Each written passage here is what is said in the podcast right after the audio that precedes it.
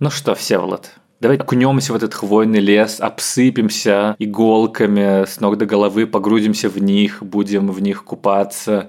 Ты наденешь бороду Деда Мороза, я не буду Снегурочкой, я тоже буду Дедом Морозом. Я готов быть Снегурочкой. Ладно уж, раз тут у вас такая, знаете ли, замшелость мышления, то я готов быть э, Снегурочкой. Если вам нужны на новогодний корпоратив, на праздник, на квартиру, чтобы к вам пришли Дед Мороз и Снегурочка, мы со Всеволодом в принципе готовы. Вот э, наш продюсер Бетти Исакова говорит, что в духе новейших веяний мы можем сделать не то, что будешь Снегурочкой, а что мы Дед Мороз номер один и Дед Мороз номер два.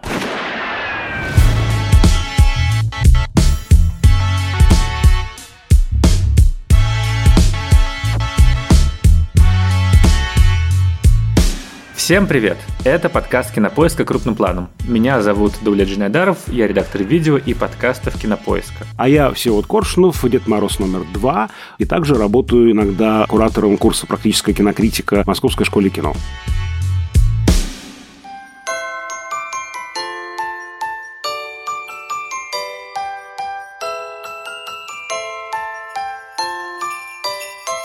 Да, все, вот мне кажется, ты максимально похож на Деда Мороза. Ты когда-нибудь играл Деда Мороза? Да, кстати, играл. Мы, когда учились на первом курсе, я помню, я был таким скандальным, запомнившимся Дедом Морозом. Скандальный Дед Мороз Всеволод Коршунов. В хорошем смысле, то есть мы, дерзкие первокурсники, значит, устраивали Новый год, и там были и студенты, и преподаватели, что такое общий какой-то сабантуй, и мне девчонки завязали глаза, и я выхватывал э, с завязанными глазами кого-то в общий круг. Я там выхватил нечаянно декана, педагога по античной литературе, который нам нужно было сдавать через неделю, самый страшный экзамен вообще в нашей жизни. В общем, там я нахулиганил как мог, так что я дерзкий Дед Мороз. А ты был Дед Морозом, расскажи ко мне. Нет, я был бельчонком. Я играл на ВДНХ в новогодней елке. Сколько было тебе лет, прости? 17. Ну, у меня был знакомый режиссер, который в театральной студии нас учил, и э, вот я ставлю, давай-ка ты тоже поучаствуешь. Вот. А второй раз я играл «Внимание Ивана Царевича». А Деда Мороза как-то, мне кажется, стати мне не хватало, все вот какой-то глубины, что ли, основательности. Вот как бы не я еще. Все, вот новогоднее настроение в начале декабря, мне кажется, конечно, рановато. Ничего не рановато. Уже ставят везде в торговых центрах елки. Снег выпадает, уже прямо такое ощущение новогоднее, да. Не знаю, у меня Новый год, кстати, начинается действительно раньше, чем он наступает на самом деле. И вообще, это же, ну, кстати, старая традиция же. Все эти рождественские истории, они обычно начинались в начале декабря, уже после Николы Зимнего. Так что вот уже, уже Новый год, все. Да, мы сегодня не просто так вспоминаем Новый год, потому что вы, наверное, правильно раскликнули на наш подкаст и поняли, что именно мы сегодня будем обсуждать. Возможно, никто не ждал этого эпизода, но, возможно, это эпизод, которого мы все заслуживаем. Конечно, Всеволод, наверное, тоже не особенно ждал. И вот на протяжении двух лет э, я предлагал моему прекрасному соведущему, кандидату искусствоведения, доценту в ГИКа и бывшему сотруднику телеканала «Культура» все твои регалии, Всеволод, невозможно упомнить, если честно, настолько их много. В общем, я тебе предлагал разные темы, и ты соглашался на все. Ты вот был таким человеком, который говорит Вергилию, окей, веди меня в ад, покажи мне все, что можно. Обсудить «Форсаж», разумеется, там найдем отголоски семейный саг и античной мифологии. Вышел «Годзилла против Конга» легко. Поговорим про устройство современных блокбастеров и христианские отсылки. Марвеловские фильмы кинокомиксы. Конечно, это же современные боги, и там дискуссия на полтора часа. Но сегодня, сейчас, в этот момент Всеволод столкнется, возможно, с главным челленджем, испытанием в своей киновической карьере, ведь мы собираемся обсудить франшизу «Елки». Всеволод. Ну скажи, ты же не этого ждал, когда соглашался вести подкаст любимого кинопоиска про кинопремьеры, про классический кинематограф? Я как раз против вот такого как бы огульного, да, объелочивания нашего кино, я не знаю. Ну, то есть, елки это как бы сразу знак чего-то такого нехорошего, неправильного, елки, это то, что вообще ну, стало таким тоже нарицательным, притчей во языцах, да, хотя елки разные, вот я посмотрел, мне было интересно, кстати, вернуться к этому и вспомнить те елки, которые я смотрел, вспомнить вообще, какие елки я изначально видел в прокате, а потом другие серии посмотреть. Не знаю, мне любопытно было, любопытно, и ничего прямо ужасающего я в этих елках не вижу. И это важный феномен. Ну, слушайте, если вы хотите поужасаться, новогоднему кино, рождественскому кино, то посмотрите то, что итальянцы всеми семьями обожают смотреть на Новый год.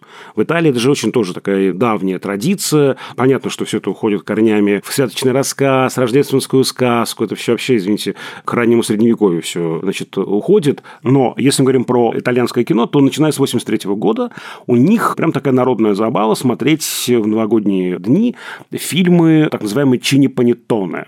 Панеттоне – это такой кекс рождественский э, с цукатами, главный такой хлеб на Рождество. Чини, понятно, кино, вот такой кинокекс. Вот, и это как раз то, что все критики просто итальянские совершенно справедливо попирают ногами за вульгарность сюжетов, за вульгарность языка, за стереотипность поведения персонажей, итальянцев как таковых. Кстати, Квентин Тарантино однажды на Каннском кинофестивале устроил дикий скандал. Он просто в интервью сказал, знаете, я когда-то любил итальянское кино 60-х годов, 70-х годов, но куда все это делось? Мы видим кино в основном про умственно отсталых на каникулах. Это очень жестко, очень резко, но во многом это описывает то, что эти фильмы Чини Панеттоне и показывают нам. То есть, это обычно такая компания людей, они то на Ниле, то в Северной Африке, то в Америке, то в Италии где-нибудь, то за пределами. То есть, такие каникулы, компания буржуа, вот оказывается то там, то сям, то сям, и вот, значит, вот их там приключения. Очень стереотипная сюжетика, очень такие понятные сюжетные ходы, то есть, обычно там эти старшие, взрослые устраивают какие-то интриги или или финансовые, или любовные, а молодежь вынуждена расхлебывать. Вот по сравнению с Чини Панеттоне, елки выглядят совершенно по-другому. Просто здесь важно еще понимать, с чем сравнивать. И мне кажется, одной краской все елки мазать тоже несправедливо. Одной зеленой краской несправедливо мазать. Да, одной зеленой краской. Один фильм я отметил, не знаю, беленьким. У меня есть любимые елки. Для меня это самый любимый фильм. Я чуть позже о нем скажу. И он точно выделяется. Но они все выделяются, на самом деле. Они очень разные. И очевидно, что тут скорее, как бы, конечно, отсылка не к итальянскому кино была у создателей, а к британско-американскому, голливудскому, к реальной любви, к формату вот этих вот фильмов-альманахов, в которых пересекаются куча сюжетных линий, куча героев и очень много знаменитых актеров. То есть в Америке же это тоже вполне популярный жанр, типа День Святого Валентина. Там постоянно такие вот у них выходят сборные солянки, просто там это какой-то пудинг, не знаю, а у нас это салат оливье, в котором все порублено на мелкие кусочки и перемешано, и еще мазику навалили. Кого навалили? Мазику. Мазик. Это майонез? Майонез. Это для меня новое слово. Я запишу в свой блокнотик, да, мазик. Угу. Еще есть слово кетченез. Это смесь кетчупа и майонеза. Все вот тоже как бы... Это угу. к вашему новогоднему столу, все вот. Да, мазик и кетченез. Да, спасибо. И мы сегодня, да, разберем, проанализируем эту франшизу, потому что, кажется, это важный феномен на протяжении больше, чем 10 лет. Почти каждый год выходят новые елки. Их уже 8 частей, даже 9. Сейчас выйдет 9, потому что считаем спинов елки лохматые. Подожди, если мы считаем с тем, что выйдет сейчас, и уже получается их 10. Да, да, да, их будет 10, вот. И все еще люди идут на них, это какой-то интересный феномен, социокультурный. И эти фильмы как будто бы отражают э, очень многое и в современном кино российском, и в современном обществе российском. Это очень интересно разобрать, потому что, конечно, исследовать культуру определенного времени, определенного периода лучше не по каким-то выдающимся произведениям, в которых слишком велика эстетическая нагрузка от э, их других, э, условно, гениальных авторах, а как раз в фильмах второго ряда там как раз наиболее явно очерчены какие-то нормы, ритуалы и главные доминирующие ценности периода и желания. Вот. Ну и в конце концов, не зря же я, черт возьми, за неделю посмотрел все части елок, которые есть. Я посмотрел елки, елки 2, елки 3, елки 19-14, елки 5, елки новые, елки последние, елки 8. Только елки лохматые я не посмотрел. По поводу того, что это массовое кино является таким барометром социальным в какую-то эпоху, то же самое Чини Панеттоне, да, который я уже сказал, они очень точно отражают, как сегодня принято говорить, берлускониевскую Италию. Да? Очень понятно, что опора на сексуализацию, на отвлечение от каких-то реальных проблем итальянского общества. Поэтому в этом можно увидеть очень много социальных маркеров, очень интересных для изучения страны. И елки в этом смысле не менее интересны. Да, я посмотрел елки впервые впервые все. Я до этого не смотрел ни одной части, только какие-то отрывки в обзорах Бэткомедиана. И я, ты знаешь, я получил определенное удовольствие. Вот. Просто нужно сразу, мне кажется, быть готовым, что тебя ждет. Я зашел в эту франшизу без ожиданий вообще. И ты знаешь, я не то чтобы фанат елок теперь, но первые четыре части – это очень крутое праздничное новогоднее массовое мейнстримное кино. Я после второй серии решил приготовить себе оливье, я не знаю, что сыграло свою роль. Возможно, то, что вдали от России как-то ностальгические соображения взыграли, что я смотрел этот фильм, в котором рассказывают про то, что Россия, мы все вместе, там какие-то маркеры эпохи, вот, новогоднее вот это вот настроение какое-то, ощущение, предчувствие чуда, того, что сейчас случится. И ты так смотришь и думаешь, господи, ну, это, конечно, все очень просто, но при этом первые четыре части невероятно здорово придуманы, во-первых, продюсерски, на уровне идеи, во-вторых, в них есть моменты какого-то такого подъема к настоящему кино, даже драматическому, на уровне отдельных историй или придумок, что этому невозможно сопротивляться, и они все очень добрые, просто невероятно добрые. Это какой-то такой образ прекрасной России настоящего, извините, который, очевидно, в 2010 году, когда вышла первая часть елок, был какое-то мейнстримное вот это вот ощущение от страны, что вот у нас все как-то хорошо, и люди такие хорошие, и эти фильмы, правда, вернули меня в какое-то такое вот то состояние моих 18-19 лет, когда я был, ну, просто юнее и как-то позитивнее к миру. Я бы еще здесь добавил, что, конечно, кончились тучные двухтысячные только-только, да, и поразили всех, конечно, первые елки буквальным присутствием э, президента, там, Медведева. Это вообще как бы, ну, сложно себе представить, да, что президент запишет специальный текст для фильма. Это же было сделано специально, он, как бы, по сути, сыграл в нем, да, казалось, что президент – это такая фигура прямо демократичная, вот, которая, ну, не знаю, как бы ходит не на облаке там каком-то, а вот прямо здесь. Ну, то есть, было ощущение того, что действительно все очень рядом, все очень близко, да, эти рукопожатия, это бумеранг добра. Нужно дотянуться до президента, дотянемся, да запросто, и скажет он нужные слова этой девочке. Вот, это было, конечно, удивительное ощущение, и первые елки, первые, вторые, первые, мне кажется, даже больше, они вот прямо это настроение впитали в себя. И при этом вот этот вот образ страны, ощущение, не то, что было типа фиктивным условно, но то есть одиннадцатый год, это вторые елки, декабрь, и это как раз первые митинги на Болотной, не знаю, 12 год, там уже вот 6 мая и перевыборы. Четвертые елки, которые 19-14, они же в 2014 выходят в декабре, и как бы ты такой думаешь, насколько это крутой формальный ход, что они перенесли на сто лет назад, но как будто бы вот этот вот рубеж в франшизе елки, который наступил после четвертой части, как мне кажется, потому что начиная с пятой части это добро улетучивается внезапно. Просто в первых елках во всех была эта идея того, что мы все связаны, того, что мы все едины. В первой шесть рукопожатий. Классная идея, которая связывала все эти новеллы, и они пересекались максимально хитрым образом. Это еще и сценарно очень, мне кажется, крутое кино было, что это не просто какие-то новеллы отдельные, а что они реально пересекались. Во второй части тоже было, что мы все части одной елки, и там все герои, даже те, которые мы в первой части видели, они оказывались родственниками или какими-то друзьями других героев, вот. И это каждый раз такое приятное чувство было от того, как все-таки круто закрутили.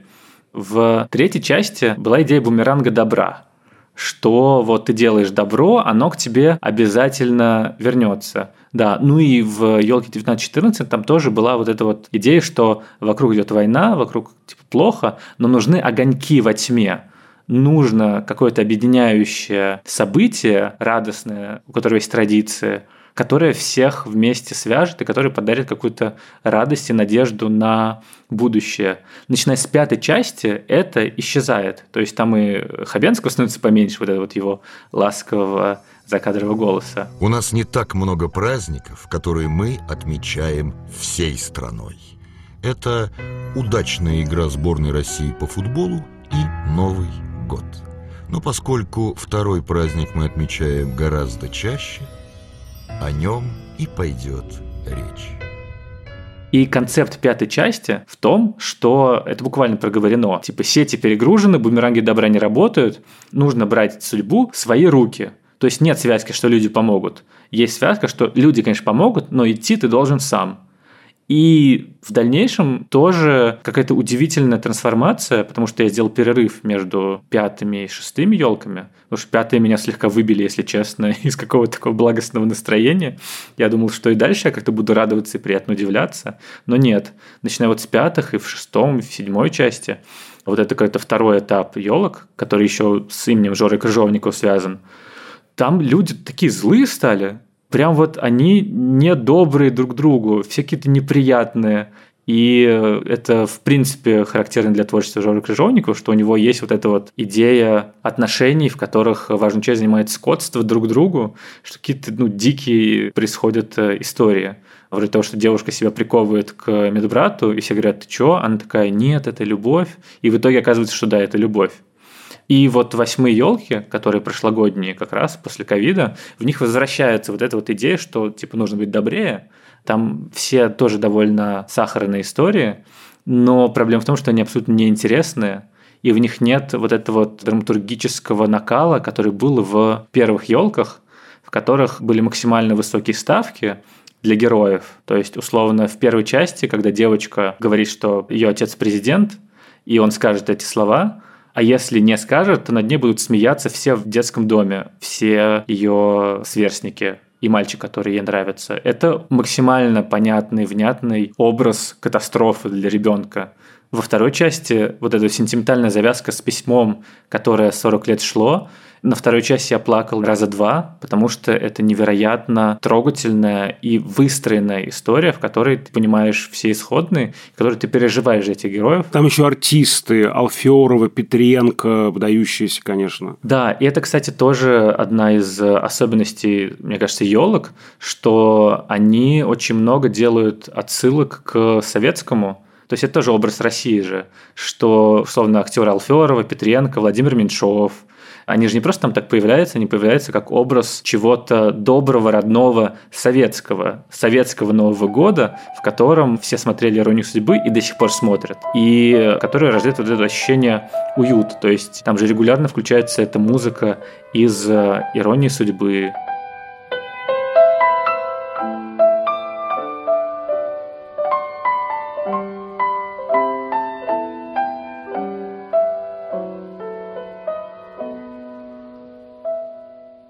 там в финальных частях реплики героев «Иронии судьбы», они комментируют то, что происходит на экране.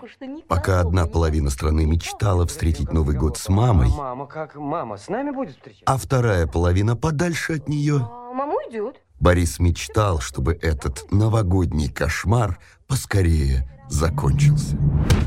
И там есть вот это вот во второй как раз части круто подрезанная отсылка к советскому кино, когда в финале герои под музыку «Свой среди чужих», они вот через 40 лет встречаются, а потом там хоп, какой-то момент переход, они бегут друг к другу в 2011 году, а встречаются в 1971, когда они молодые, когда они и должны были встретиться. И это под музыкой «Свой среди чужих», в которых тот же ход был.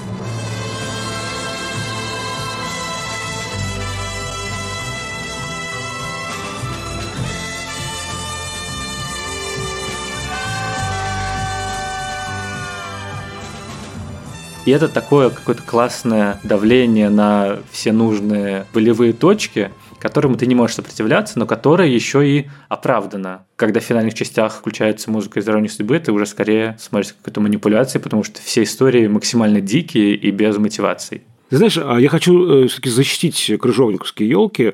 Мне как раз нравится это такой здоровый укол мизантропии крыжовниковской и некой честности, некой правдивости в этих историях. То есть при том, что елки до этого были, правда, очень добрыми, но в них была некая слащавость, которая многих смущала. Да? Вот здесь появляется больше жизни, больше опоры на реальный контекст, появляются совершенно другие типажи. Вот та же самая Валентина Мазунина, да, вот та самая, которая приковала себя к доктору наручниками, более реалистичные, более какие-то правдоподобные, живые, менее киношные, что ли, да, менее гламурные, да. Менее глянцевые. Да, и мне это очень нравится. Там камера очень такая тоже живая, буквально YouTube-муви, да, вот эти вот ролики в YouTube используются как стилистический маркер. Это очень, мне кажется, интересно. И как раз мне вот нравятся эти елки крыжовниковские именно тем, что там соединяются этот условный бумеранг добра. Там все-таки есть это, да, взаимопомощь, взаимовыручка всей страной, Навальный, навалимся через соцсети, это уже в третьей части появляются, да, эти соцсети, навалимся, навалимся и сделаем, но при этом там есть вот эта прививка правды, драматизация нарастает. Да, в последних елках у нас там, извините, прямо сцена суицида показана к счастью, неудавшийся, и тем не менее, да, если бы на секунду опоздал наш герой, то персонаж Нагиева был бы мертв. И там действительно очень высокие ставки. И там, не знаю, мне они кажутся чуть более взрослыми, если можно так сказать. Да? Менее, может быть, такими сказочно-детскими и чуть более взрослыми, где новогодняя рамка обрамляет какую-то драматическую, очень узнаваемую, живую историю. Вот мне это очень симпатично. Да, нет, я согласен. Меня, на самом деле, в первых елках смущало, во-первых, стиль карамельного изображения и странного визуального языка, как будто бы реклама майонеза Провансаль снимает оператор Ларса фон Триера. То есть у тебя вот какая-то трясущаяся камера, очень резкие склейки, но при этом супер яркие цвета и общая вот эта вот гламурность. И музыка, музыка супер дженерик, абсолютно вот, которая реально ты нашел за 5 минут в MIDI библиотеке какой-нибудь. Это то, на самом деле, вот через что мне нужно было перейти. То есть там Первая – это новелла про, собственно, начало в детском доме. Это прям было очень тяжело. Я подумал, господи, это что вот так вот будет дальше? Ты не веришь этому вообще ни разу. Ты не веришь вот этим вот мотивациям, вот этим вот сразу заявленным проблемам. Там еще дети не всегда хорошо играют. Э, вот, поэтому это было сложно. Но я такой, окей, просто поверим, что вот такой вот тут киноязык, и дальше стало полегче, потому что я это как-то принял. И в дальнейших частях, типа вот во второй части, уже чуть получше. В четвертой, которая типа 19-14, которая сто лет назад, там на самом деле уже довольно длинные кадры, чуть больше работы с изображением. Там явно больше вложились, и там не было вот этого вот лихорадочного какого-то мельтешения. Опять это вот оливье, салатика только в киноязыке. Это первое, что меня смущало. И в, у Крыжовнику как раз, конечно, чуть интереснее все эти визуально именно решения. И он не такой карамельный, не такой яркий. Вот, он чуть более сниженный. А второе, что меня смущало, если честно, довольно сильно, но я тоже такой, окей, новогодние чудеса то, как быстро решаются даже заявленные серьезные проблемы. Ну вот, скажем, во второй части очень крутая заявленная тема, одна из была. Там, в принципе, мне кажется, самый приятный набор короткометражек, если честно. Потому что, вот, скажем, новелла, в которой Сергей Безруков, милиционер, не разрешает своей дочери встречаться с парнем, и в какой-то момент парень приходит, и Безруков такой спрашивает, тебя как зовут? Он такой, Аслан. А ты откуда? Я из Грозного. Я думаю, вау, ну, то есть, само по себе то, что разные национальности, Ромео и Джульетта, понятно. Но кажется, я для себя вчитал, что вот Сергей Безруков, милиционер, он воевал в Чечне, возможно. У него там кто-то погиб, служится, он не готов к этому. И это такая серьезная культурная разница. И это серьезная заявка на вообще серьезную драматическую тему. Но в финале они с отцом э, этого Аслана приходят, видят двух этих героев влюбленных, которые рядом лежат со сломанными ногами чудесным образом, и такие, но все-таки они любят друг друга. Все-таки как бы пусть будут вместе. И я думаю, в этот момент, ну, какая-то такая заявка на драму была, но она решается в один момент. Вот так вот. И точно так же с, например, очень милой новеллой про Петра Федорова, который приходит к своей дочке, которую он типа очень давно не видел, который его не помнит, в костюме Деда Мороза и типа с ней проводит день, как бы не от себя, а то, что он Дед Мороз. А в конце выясняется, что она, когда он решает признаться ей, что он ее отец, что она все это время знала, что это ее отец, и просто говорит маме, давай его вернем, пожалуйста. Но он уходит. Я думаю, это же, ну, очень круто придуманный именно короткий метр про вот эти вот одиночества и про то, как говорить со своими детьми. Но в финале он просто возвращается, они просто обнимаются, и все прекрасно. Я думаю, ну, окей, хорошо, как-то все очень легко и здорово решается. И у Крыжовнику как раз на самом деле есть вот эта вот типа, более драматичная история, но мне показалось, что тебе заявляют реальную проблему, которая существует в России, не знаю, вот герой Нагиева, который вот, значит, такой токсичный маскулинный мужик, который не может ни в чем признаться, тебе заявляют вот эту вот реальную проблему, но при этом не дают фактуры, контекста какого-то, а просто голые схемы дальше у тебя развиваются, без прям внятных мотиваций, и как-то в финале это разрешается. Знаешь, у меня два соображения по этому поводу. С одной стороны, это, мне кажется, проблема любого альманаха, который состоит не из отдельных новелл, да, вот как бы одна прошла, закончилась, другая пошла, закончилась, а где новеллы рассечены на разные сюжетные линии. Это вечная проблема, потому что историй много, и, собственно говоря, ты как бы с этими героями весь полный метр, и ты ждешь такого же разгона, такой же арки характера, как и от обычного полнометражного героя, но здесь же есть ловушка. Ты не с ними полный метр. Ты там еще с там, дюжиной персонажей живешь, да? Но кажется, что полтора часа, будь любезен, пожалуйста, дай мне и контекст, и мотивировки, и этический выбор внятный, и внутренний конфликт, и то самое решение. Вот. И, конечно, большая проблема с завершением этих всех линий линий, их несколько, поэтому всегда будет скомканный, на мой взгляд, будет скомканный финал. Дай бог бы там выделить основную, ну, там обычно есть такая основная сюжетообразующая линия, она как-то более-менее завершается по-человечески, все остальные скороговоркой. Вот, к сожалению, это проблема вот таких, мне кажется, структур, в принципе. Второе, очень важный момент. Мне кажется, елки – это соединение трех традиций – с одной стороны, это традиция такого языческого каледования. С другой стороны, это традиция европейского святочного рассказа, святочной истории. И этого советского Нового года, да, который как бы лишен религиозной функции, но в нем оставлена сакральная функция персонажей, событий, ритуальная какая-то да, составляющая есть. Если мы вспомним про эту вторую часть, про эту средневековую да, модель, или там более позднюю модель 19 века, святочные рассказы а-ля Диккенс, да, то мы увидим там очень внятную структуру, которая во всех линиях елк есть, и это, собственно, есть во всех рождественских сказках, которые характерны для почти всех развитых кинематографий. Вспомним картину Фрэнка Капра «Это замечательная жизнь», да, классический американский новогодний фильм. Там такая триада. Персонаж должен пройти три уровня. Если взять это прям по Данте, то ад, чистилище и рай он находится в аду, он проходит некое переосмысление ситуации и обязательно должен оказаться в раю. И вот эта вот структура, она необходима. Да? Собственно говоря, что такое чудо? Чудо есть преображение. Кстати, тут еще я бы сказал, что в «Елках» есть традиция еще такого советского какого-то фильма социалистического, еще перевоспитания. Мы вот все должны перевоспитать какого-то, значит, там человека, соединить тех, кто не хочет соединяться, то есть хочет, но не может, ну и так далее. Такое прямо советское перевоспитание. И поэтому здесь это вот чудо, элемент чуда, который как бы вынут из сюжета «Елок». Там нет чуда, там чудо скорее социальное, да?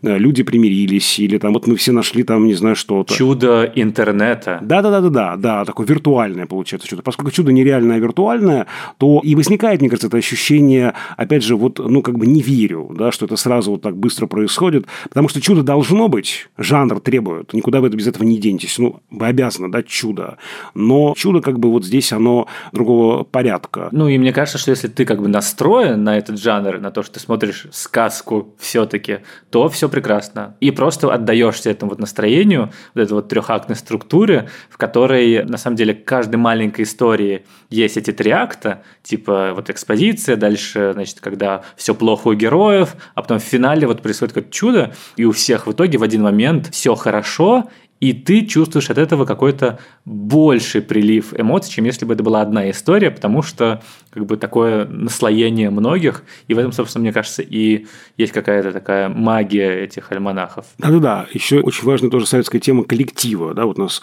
коллектив, мы вот всем миром вот сейчас соберем, маму найдем, собачку, значит, вытащим, ну и так далее. Интересен в этом смысле набор этих героев рамочных конструкций, которым нужно помогать в России. Это дети из детдома, конечно, в первой части. Во второй – пенсионеры, которым нужна помощь, найти любовь. В третьей – собачки. В четвертой – это ветеран войны, вот, Александр Паль.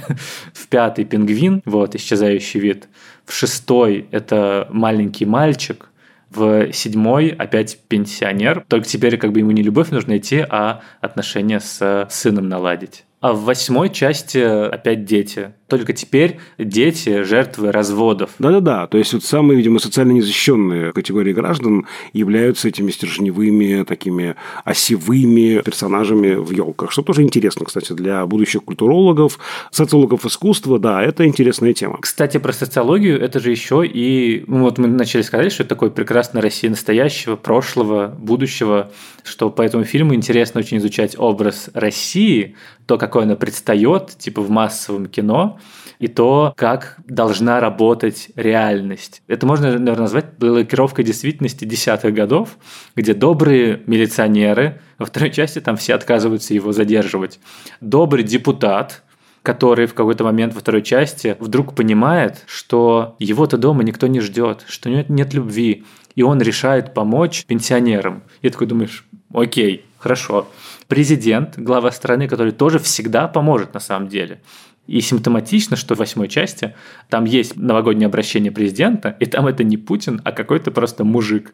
Я, я прям на этом моменте удивился, а почему, как бы, а что случилось в 2021 году, что там решили кого-то просто мужика засунуть. В России, прекрасный, идеальный, разные народы мирно сосуществуют. Казахи, там же Астана, в начале второй части, ну, видимо, тоже Бекмамбетов. Таджики, дворники, тоже благородные дикари, вот этот вот троп, про которые помогут, которые, значит, такие волшебные помощники, даже можно сказать. А еще социологическая особенность, что очень во многих сериях есть идеи, что иностранцы нас не поймут. Там же есть вот эти образы иностранцев. Француз во второй части жених, который не понимает ирония судьбы, почему он пьяный, как бы не так далее. Но, Оля, это очень скучное кино. Я устал его смотреть. Но это очень, очень смешной момент. Какая гадость, какая гадость. Можно я переключу, а? Китайцы в третьей части, у которых свой Новый год, и которые не понимают нас и не знают, как это работает. Там героиня Чаповской в Лондон улетает, и там тоже есть какой-то иностранец, который не понимает про любовь двух собак. Ну, и вот эта вот идея, что наш Новый год – это наш Новый год. У всех там Рождество, а вот этот вот праздник никто понять не может. И в сериях Крыжовникова это как-то так преломляется в героя Дмитрия Нагиева, который там прямо говорит – агенты НАТО вообще границы подступают.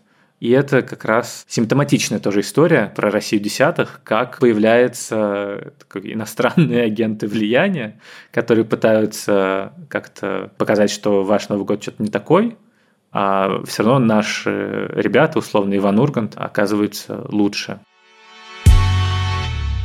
Ты знаешь, что еще мне хочется здесь сказать? И главный мой, мне кажется, вопрос к елкам. Вот мне там одной вещи очень не хватило, и я прям очень опечалился, если честно, потому что заявка невероятно, мне кажется, крутая. Страна очень большая, разные часовые пояса, когда одни уже закончили праздновать, другие только еще готовятся к празднованию. А еще есть разные регионы с разной культурой, разные национальности.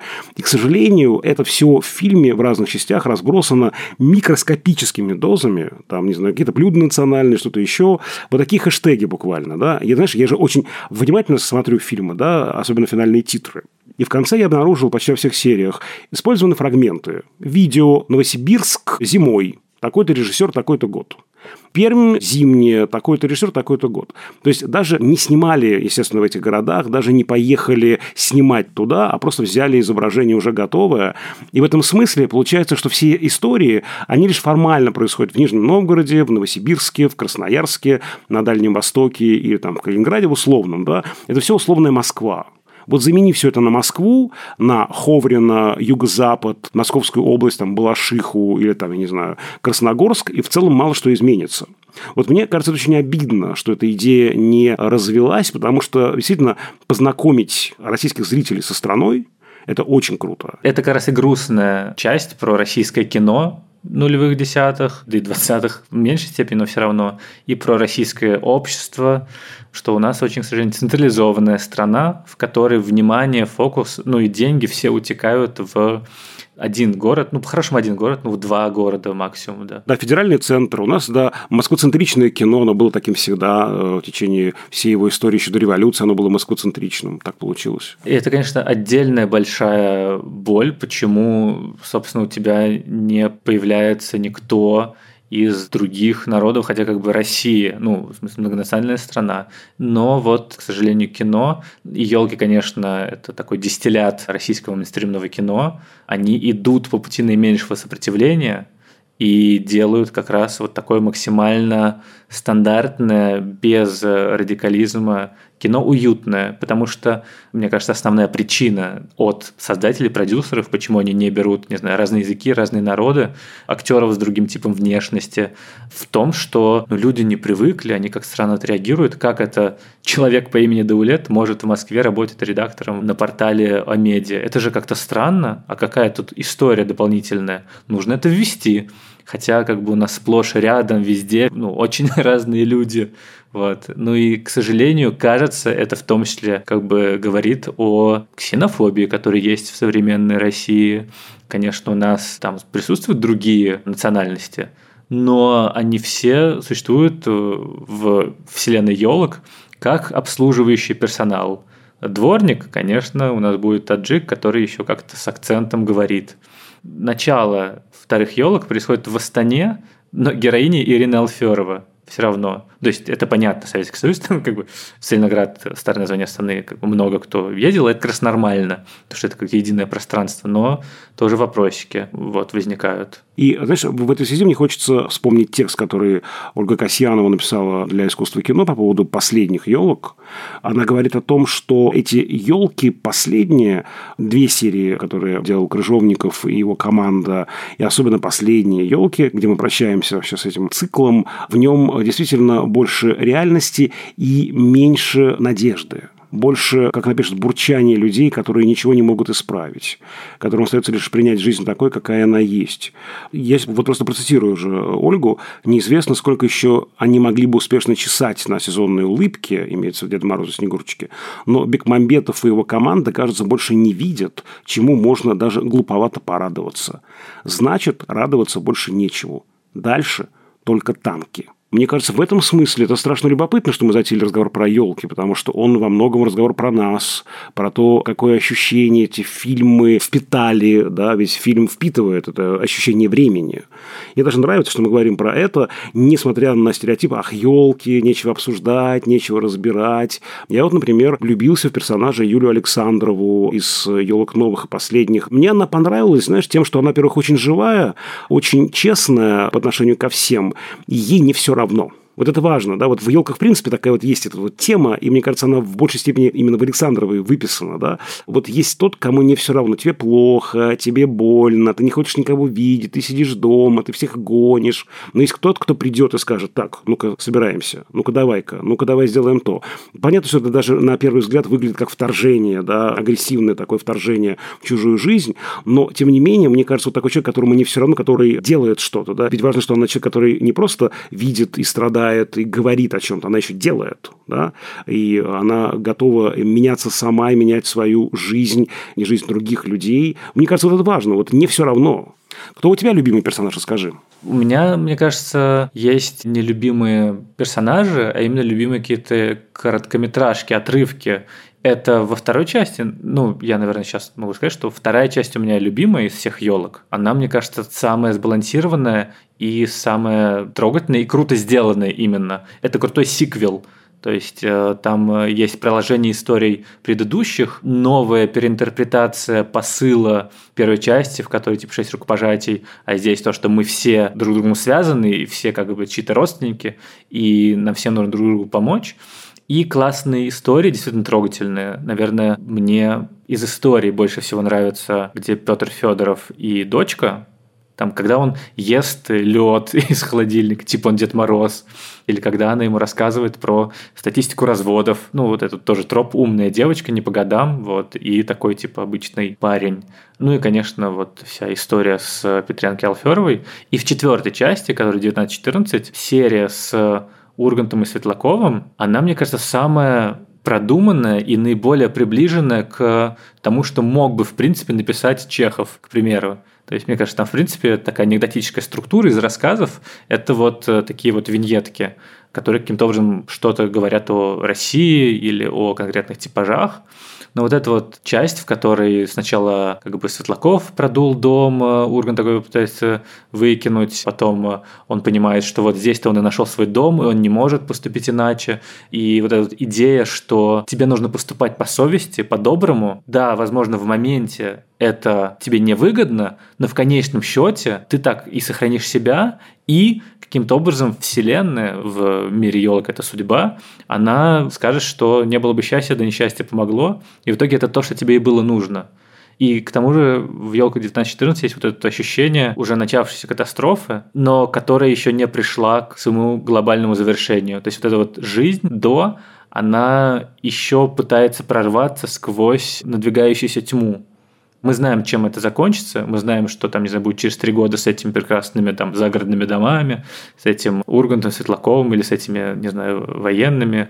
Но все равно в ощущении вот этого глобального какого-то горя и войны люди пытаются помочь друг другу, пытаются найти счастье, пытаются поступить по-человечески. Это мне показалось очень важным разговором именно со мной сегодняшним.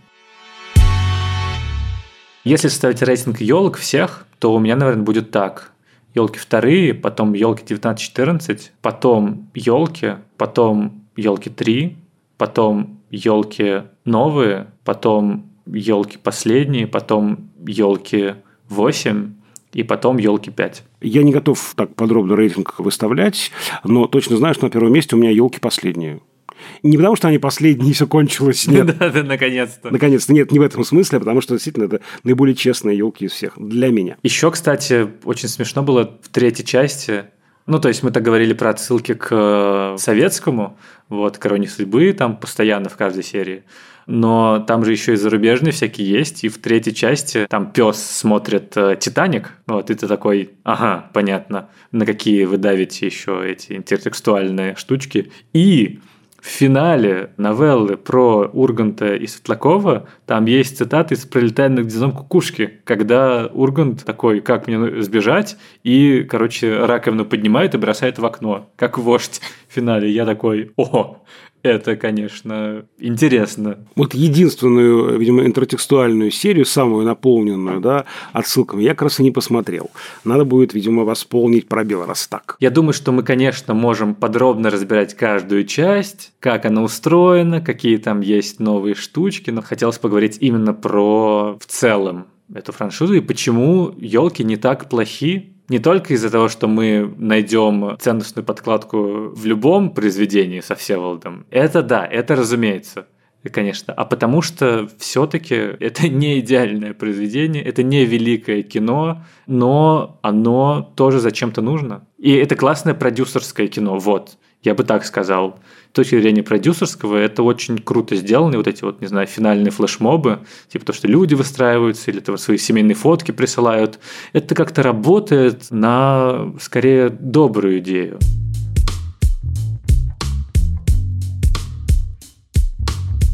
Ну, на этом, наверное, все, вот все. Сейчас нужно имитировать добрый и бархатный голос Константина Хабенского – Пусть будет и елки 9, которые вот сейчас выходят, и елки 10, и елки 11. Мы знаем, что как бы этого не избежать, но дай бог, чтобы у этой франшизы было какое-то интересное развитие, которое было бы источником для будущих исследований, а как максимум еще источником радости и удовольствия, смеха и, возможно, слез для всех зрителей.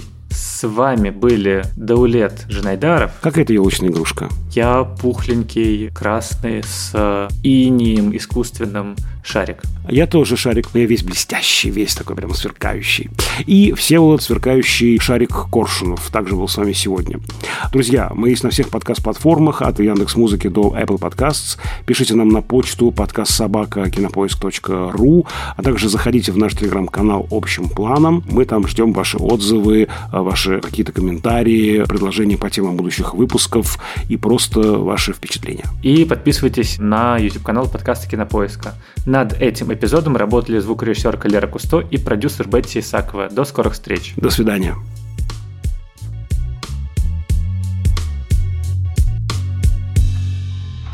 Еще есть момент, в котором я почти расплакался. Это в третьих елках. Валентин Гафт, читая стихотворение про пса. От чего так предан пес? И в любви своей бескраен, но в глазах всегда вопрос, любит ли его хозяин. От того, что кто-то сек, от того, что в прошлом клетка, от того, что человек – предавал его нередко. Я не знаю, что есть в голосе Валентина Гафта или вот в его вот это вот каком-то грустно-меланхоличном образе, но в этот момент, конечно, я такой, ну, черт, кажется, и третья часть ничего.